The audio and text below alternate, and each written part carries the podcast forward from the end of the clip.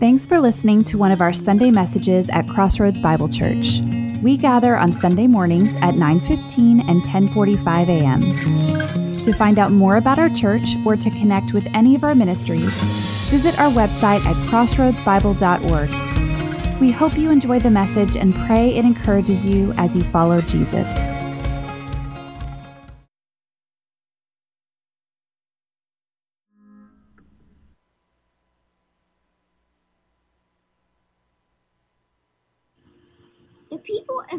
Israel had been slaves in Egypt for 400 years, but now they were free. They could leave Egypt. God's people walked across the wilderness to the Red Sea. God showed the people the way. During the day, he went in front of the Israelites in a large pillar of cloud. At night, he went before them in a big pillar of fire so they could see where they were going. But Pharaoh changed his mind. He wanted the slaves back. Pharaoh and his army chased after them in chariots. The people of Israel were afraid. The people complained that Moses and Aaron had brought them out of Egypt to die in the wilderness. Don't be afraid, Moses told them.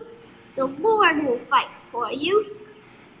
God told Mo- Moses to hold his staff out over the sea. When he did, the water split apart. The people walked right across it on dry land. Soon the Egyptian soldiers reached sea. Then they saw the dry path and started to cross. But God told Moses to hold out his hand over the sea while the Egyptians were still in the middle of crossing the waters. The waters came crashing back down. Pharaoh, Pharaoh's army drowned in the sea. Now the Israelites were truly free.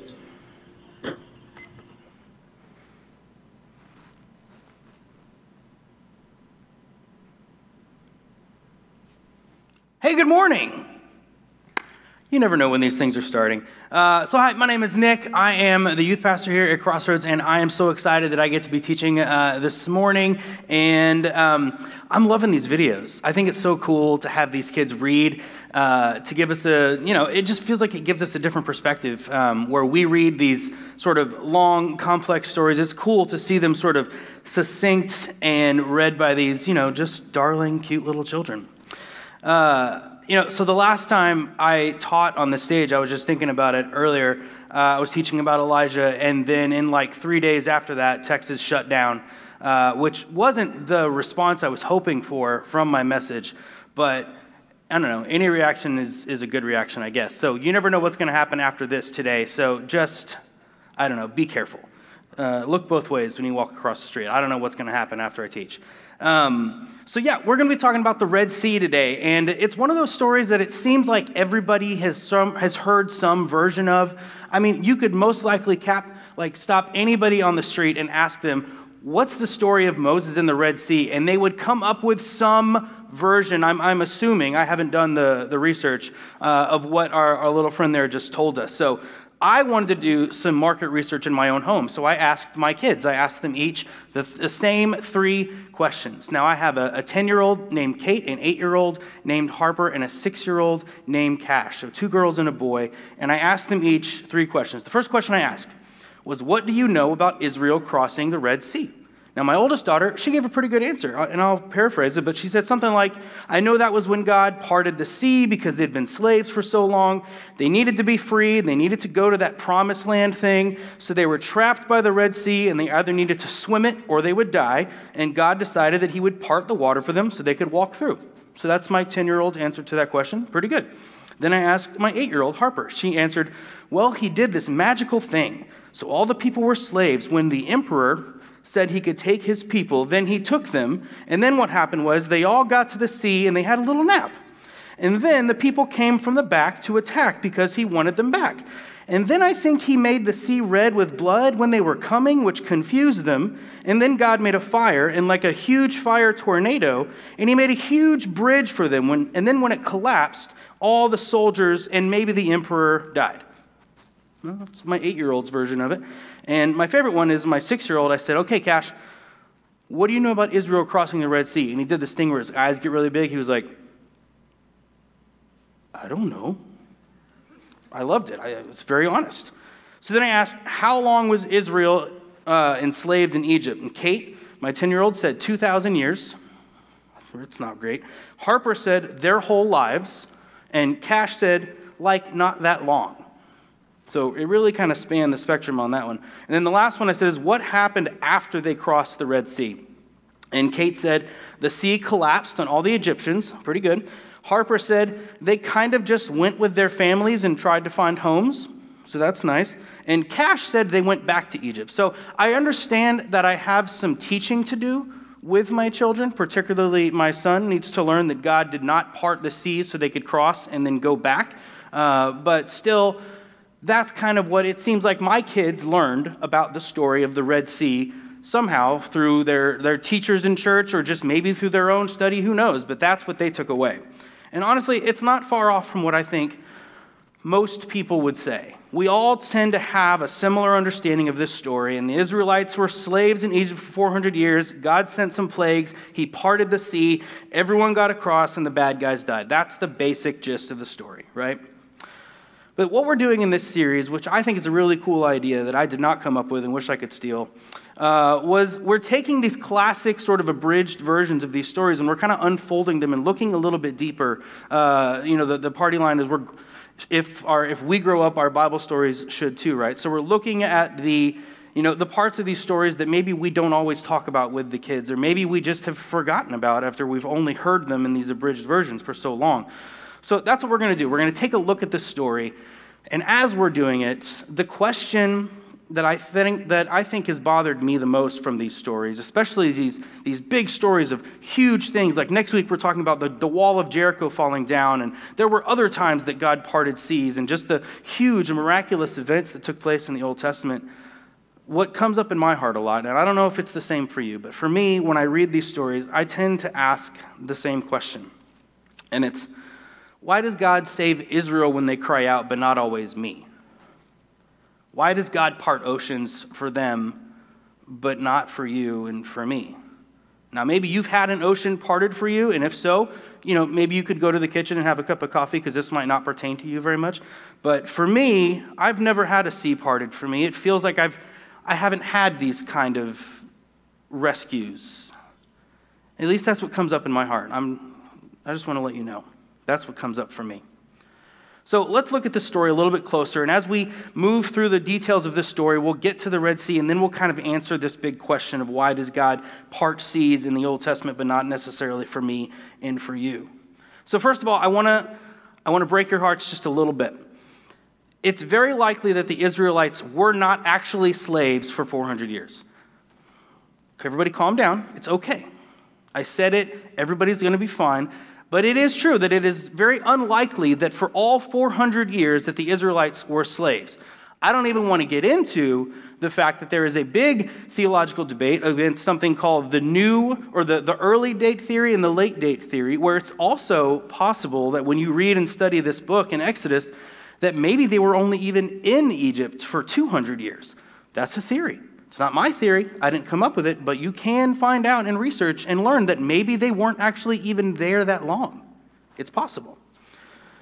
But even just the being in slavery the whole time they were there just isn't really likely. In Exodus 1 6 and then 8 through 10, it says, Then Joseph died. Joseph was one of Jacob's sons that was sold into slavery and brought all of Israel to Egypt. Uh, it says, Then Joseph died and all his brothers and all that generation. So that's an event. Joseph died. He was about 110, and then all of his other brothers died. And it looks like Levi was the oldest at about 137.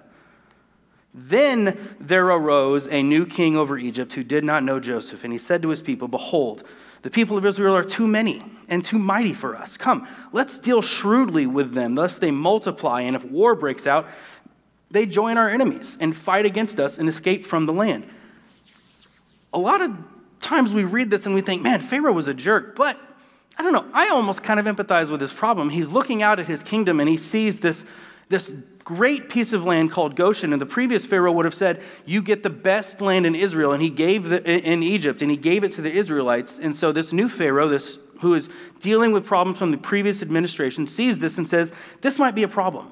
Now, does he deal with it in the most ethical way? No, but he did have a problem.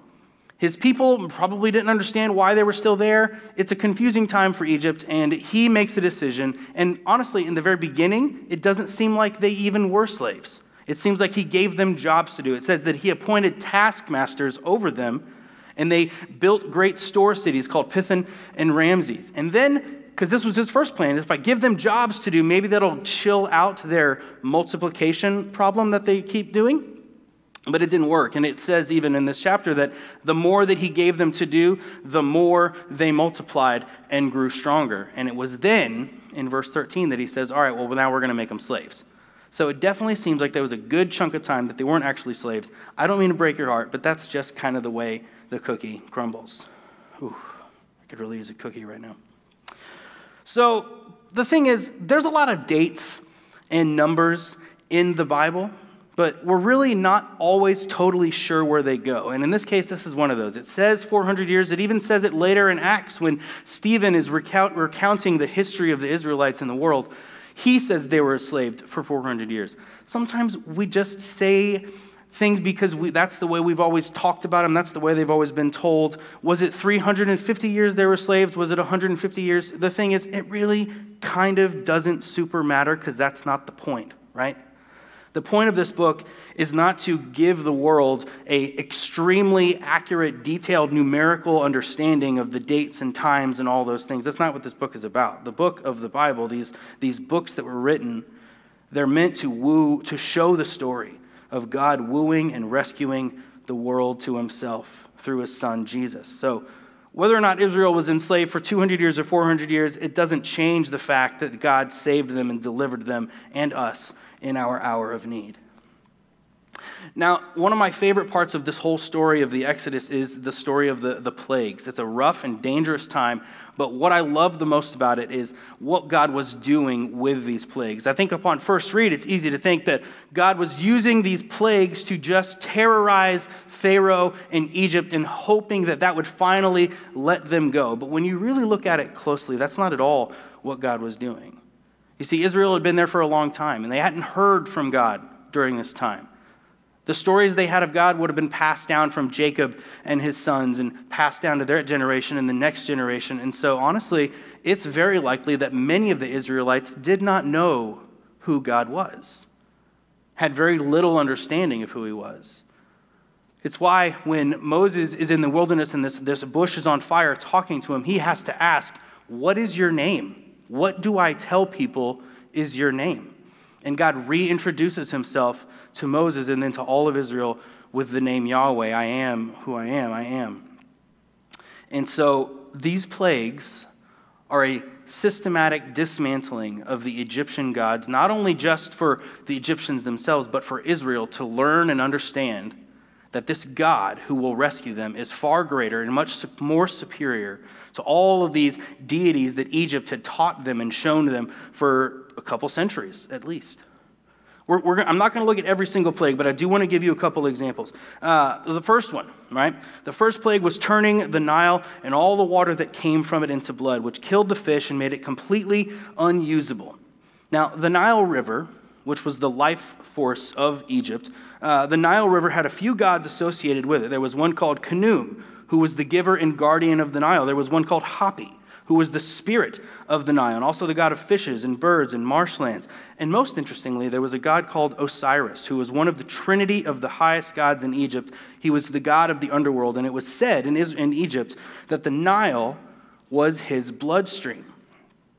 So God gave them this blood, He gave it to them, and it ruined everything, and it destroyed their way of life and dismantled the power that these people thought these gods had.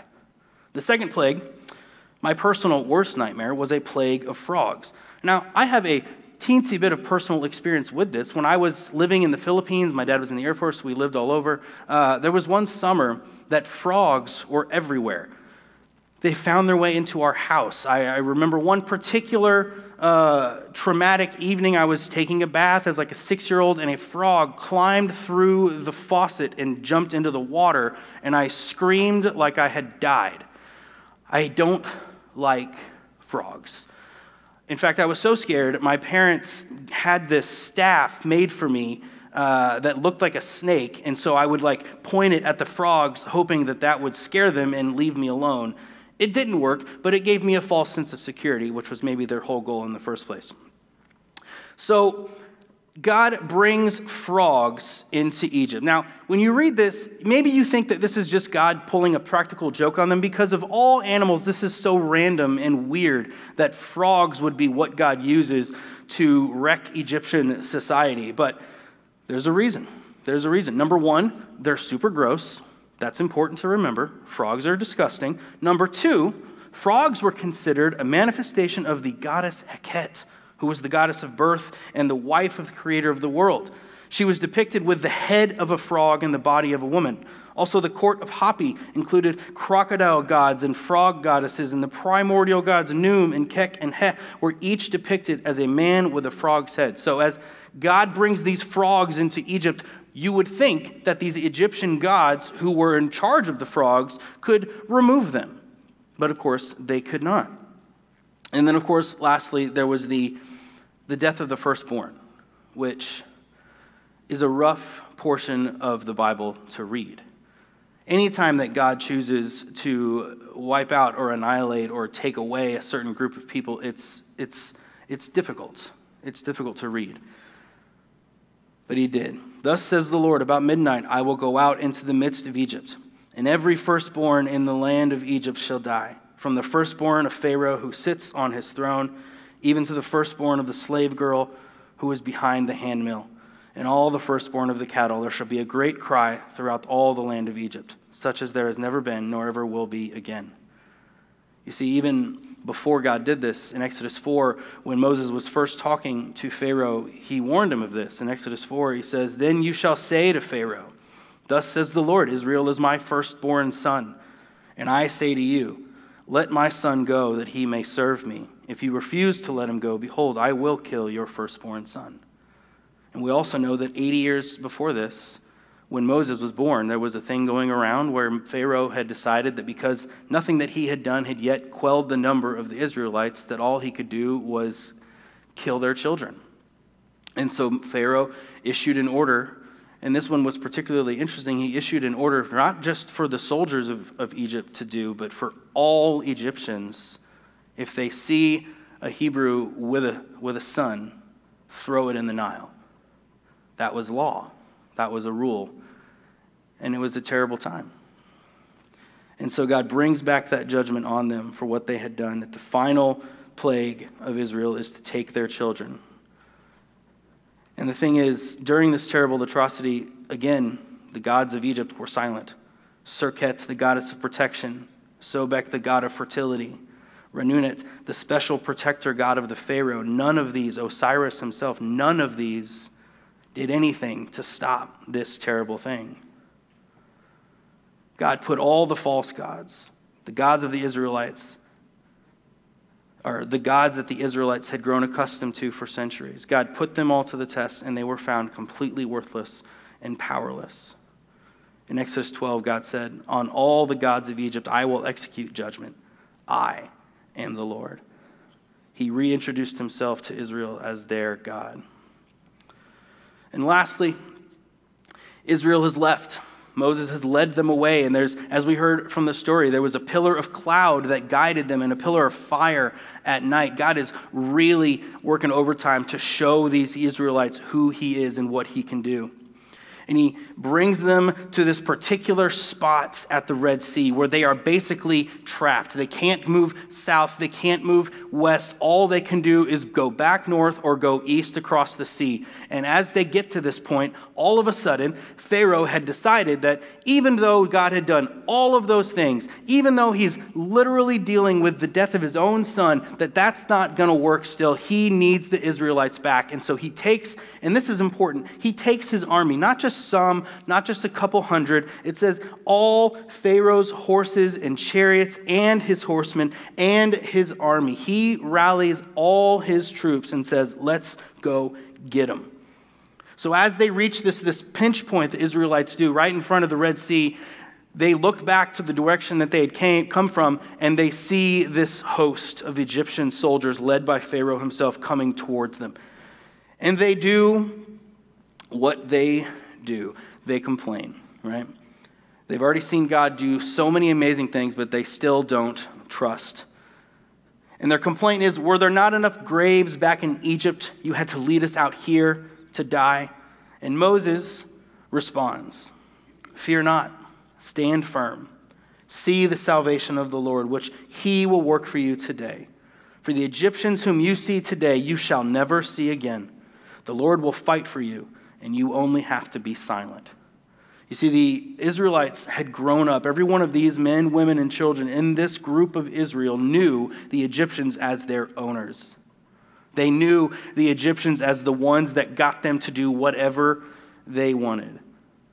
And so when they see them there, they recognize, well, that's it. Nothing we can do now. We're definitely going back. And in fact, they're probably just going to wipe out most of us. They, they knew this for a fact. So even though God had dismantled all of their understanding of these Egyptian gods, he still needed to wipe out this connection that they had to the Egyptian people, that they owned them. So, the pillar of fire and cloud that stood between them moved around them and hid the Egyptians from the Israelites where they could not see what they were doing. And God tells Moses, Go take your staff, place it in the water, and I will do something. And so Moses does, he takes his staff, and over the night, God brings an east wind that pushes the water back. And I don't know if you've ever seen uh, Prince of Egypt, which is my personal favorite representation of this story, but you watch it, and it's just so beautiful to see this water just move. And the, the walls of water on the sides of them with, with the, the oceanic life just swimming in them, and you can see it. It's, it's just a beautiful thing to think that that happened, and these people witnessed it and saw it and knew that it was from God. So, all throughout the night, this wind is blowing, and then the Israelites begin to cross and they begin to walk. And remember, there's a large number of them, and so it would have taken a few hours because this was sort of the thinnest section of the Red Sea. And so they're walking through the night across the Red Sea. Most likely, if I, if I were there, I would imagine it would have been deadly silent just everyone mesmerized by what's happening, watching this water, and maybe there's still a little tinge of fear inside them, hoping that nothing terrible is going to happen. But then they finally make it across and they're making it through.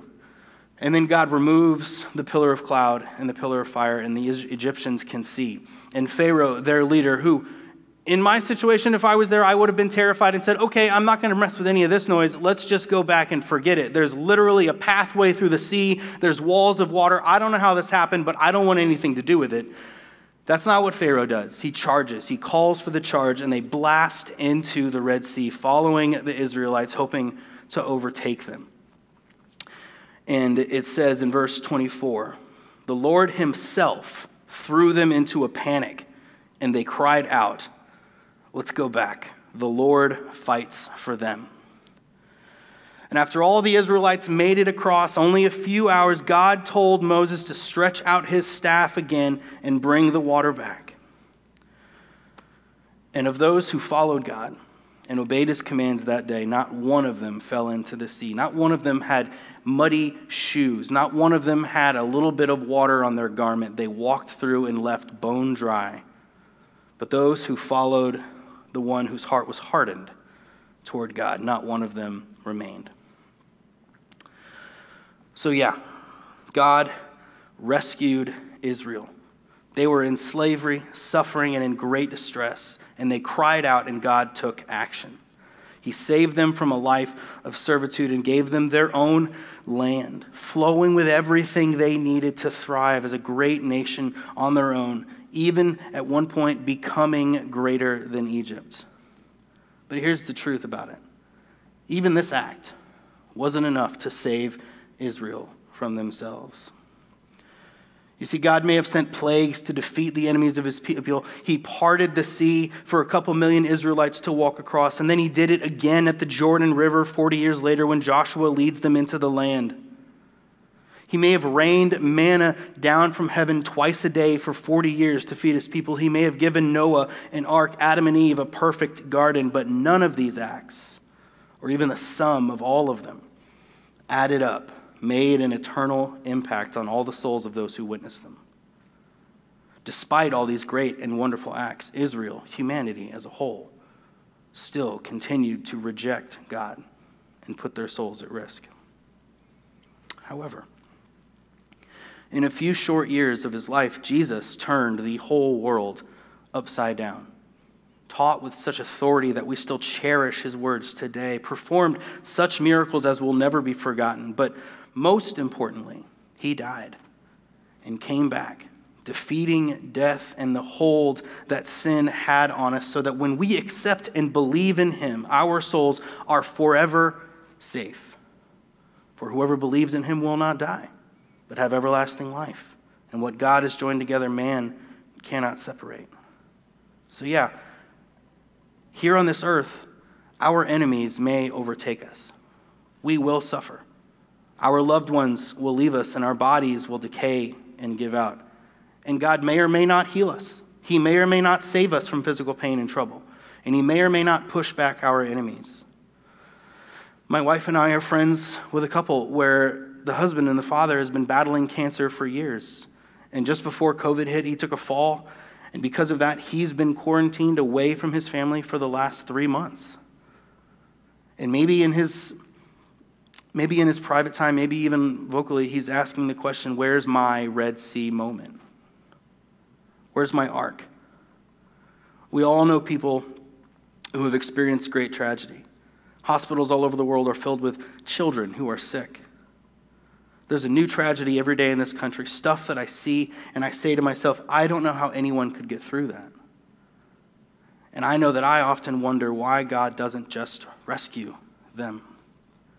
Why doesn't God part the Red Sea for those people? There's something that we need to think about when it comes to this question. It's called the Stockdale Principle. Stockdale Principle comes from a guy named James Stockdale, who was the former vice presidential candidate who, during the Vietnam War, was held captive as a prisoner of war for over seven years. He was one of the highest ranking naval officers at the time. During this horrific period, Stockwell, Stockdale was repeatedly tortured and had no reason to believe that he would make it out alive. In fact, he was told that many times. He was held in the clutches of this grim reality, and he found a way to stay alive by embracing both the harshness of his situation with a balance of healthy optimism. He explained this idea like this He said, You must never confuse faith that you will prevail in the end, which you can never afford to lose with the discipline to confront the most brutal facts of your current reality, whatever they might be. In Jim Collins' book, Good to Great, he asked Stockdale, he said, Who didn't make it out? And Stockdale said, Oh, that's easy. The optimists. The optimists were the ones who said, We're going to be out by Christmas, and Christmas would come and Christmas would go. Then they'd say, We're going to be out by Easter, and Easter would come and Easter would go. And then Thanksgiving, and then it would be Christmas again, and they died of a broken heart. When I think of people who are suffering, when I think of my own family, my own life, when it goes bad, my heart breaks in those moments. But the truth is, if we keep waiting for the Red Sea to part, we're going to be stuck on the other side for a long time. Because here's something that we need to remember we've already had our great Red Sea moment. Jesus said this when people were asking about what to do with anguish and what do we do when we feel lost. He said, The hour is coming, indeed it has come, when you will be scattered and you will leave me alone. Yet I am not alone, for the Father is with me. I have said these things to you that in me you may have peace, and in the world you will have trouble, but take heart, because I have overcome the world our Red Sea moment, our ark, our all of these things that we think we need on a daily basis has been delivered to us when Christ himself died and rose again and broke the bonds of sin and death and said, "No longer are you held by these things that kept you from me. Now you have me." You don't need the Red Sea parted. I can take you across. You don't need to be delivered from all these things that trouble you because I have overcome the world and I have you. You're with me, and I am all that you need. When he said that he would dismantle these Egyptian gods, and he said, I am the Lord, that resonates with me so deeply because I forget that that's all I need is a God who stands up for me a God who has overcome the world, a God who can walk me through whatever tragedy and difficulty I have to face. I have the Lord with me all the time. I don't need a Red Sea moment. I don't need to be constantly rescued from my trouble. I just need to remember that God has overcome the world and He is with me. While there will always be suffering and trouble in this world disease, war, genocide, prejudice, slavery while we are here, we ought to walk humbly and love justice and mercy. But at the end of this life, for those of us who trusted, believed, and followed Jesus. There is waiting on the other side a land filled with everything we need, where God is our King, and all that plagues us in this life will be washed away in the waters behind us. All that we need to do is hold tight to that, that, that fact that God is our God, and He has overcome the world. Let me pray for us. God, I thank you for your constant, constant, constant love for us. Your steadfast and enduring, passionate love for us that we forget. God, that we take for granted. God, I thank you for that love, and I thank you for what you've done for us throughout all of our existence, that you have constantly wooed us to yourself, that you have constantly showed us that you are trustworthy, that you are worth holding on to. And God, help us, help us, God, to stay on course, to continue to follow you, that we would not waver from side to side, but that we would incline our hearts to you. God, wake us up every day with a fresh love for you. God, wake us up every day with a fresh desire for you.